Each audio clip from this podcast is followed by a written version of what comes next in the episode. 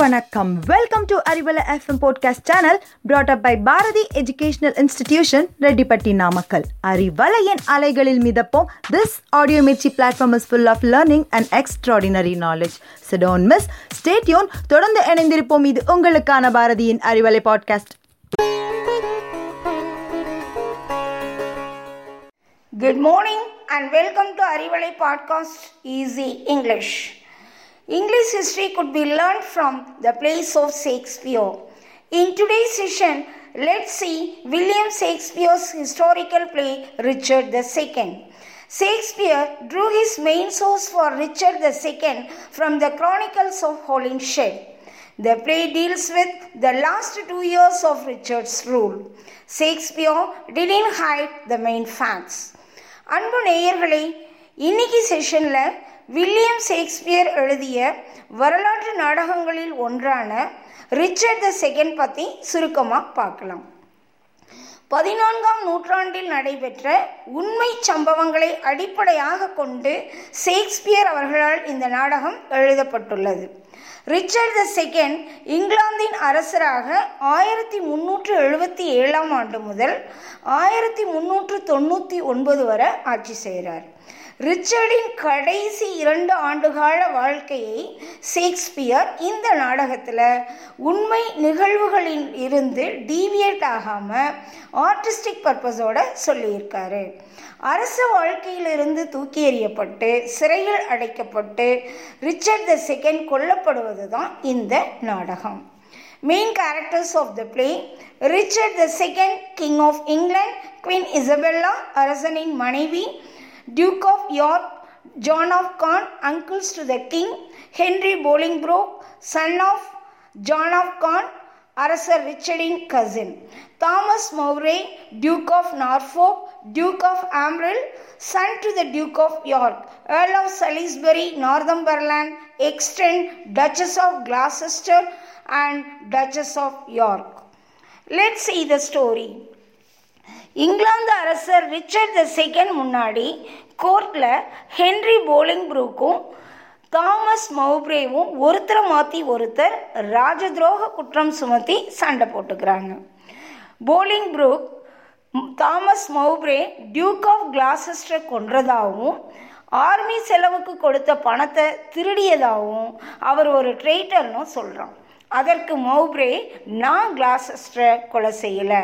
Polling Brook தான் அரசருக்கு எதிராக சதி செய்கிறான்னு சொல்கிறான் இந்த இருவருடைய கருத்து வேறுபாட்டை சரி செய்ய கோவன்ட்ரியில் செயின்ட் லாம்பஸ்டே அன்னைக்கு ஒருத்தரை ஒருத்தர் எதிர்த்து சண்டை போடணுன்னு ரிச்சர்ட் கோரிக்கை விடுக்கிறான். இருவரும் சண்டை செய்ய தயாராகும் போது நிச்சயமற்ற மனக்கிளர்ச்சி கொண்ட ரிச்சர்ட் ரெண்டு பேரும் சண்டையிட வேண்டாம். ரெண்டு பேருக்குமே தண்டனை பேனிஷ்மெண்ட்னு சொல்கிறோம் மௌப்ரே சாகும் வரைக்கும் இங்கிலாந்துக்கு வரக்கூடாதுன்னும் போலிங் ப்ரூக் பத்து ஆண்டுகளுக்கு மட்டும் இங்கிலாந்துக்கு வரக்கூடாதுன்னும் ஆணை பிறப்பிக்கிறான். தனது மாமா காண்டின் வேண்டுகோளை ஏற்று அவரது பையன் போலிங் ப்ரூக்கோடைய தண்டனையை பத்து ஆண்டுகள்லேருந்து ஆறு ஆண்டுகளாக குறைச்சி அறிவிக்கிறான். மௌப்ரேவும் ஹென்ரி போலிங் ப்ரூக்கும் இதை ஏற்று இங்கிலாந்தை விட்டு வெளியில் போயிட்டாங்க.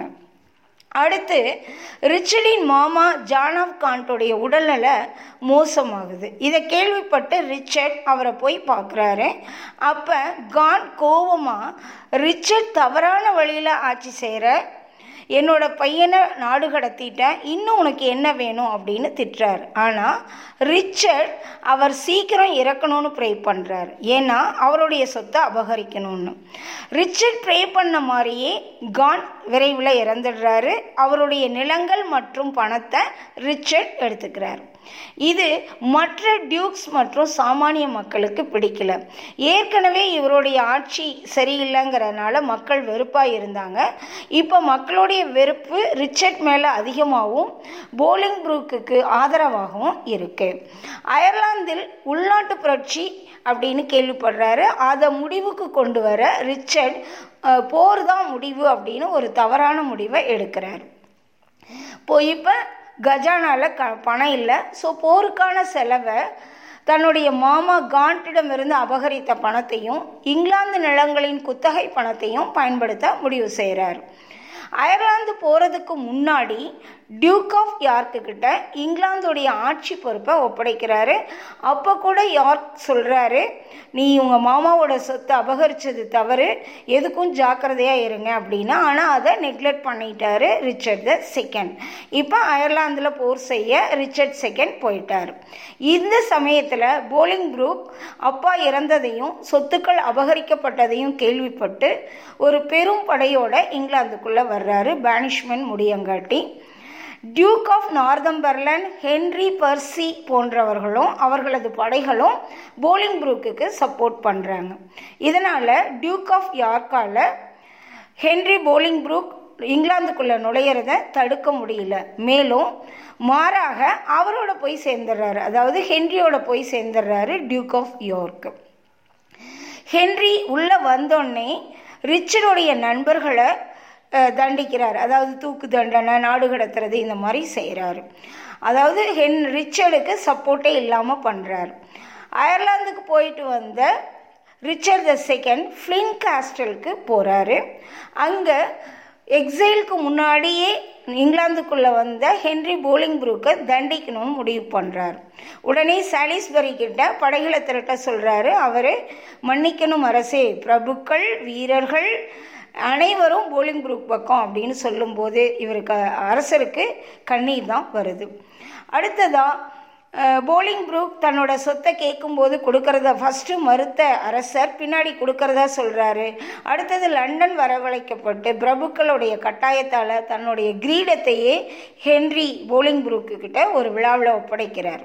இப்போ Henry Bolingbroke Henry the fourth அப்படின்னு அரசராக அறிவிச்சுக்கிறார். ரிச்சர்ட் செய்த தவறுகளை ஒத்துக்கிட்டா மரியாதையோட மரியாதையுடன் நடத்துவோம் அப்படின்னு சொல்லி சொல்கிறாரு ஆனால் அதை ரிச்சர்ட் மறுக்கவே அவர் கைதியாக அலைய க கைதியாக்கப்பட்டு டவர் ஆஃப் லண்டனுக்கு தெருக்களில் அழைத்து செல்லப்படுறார்.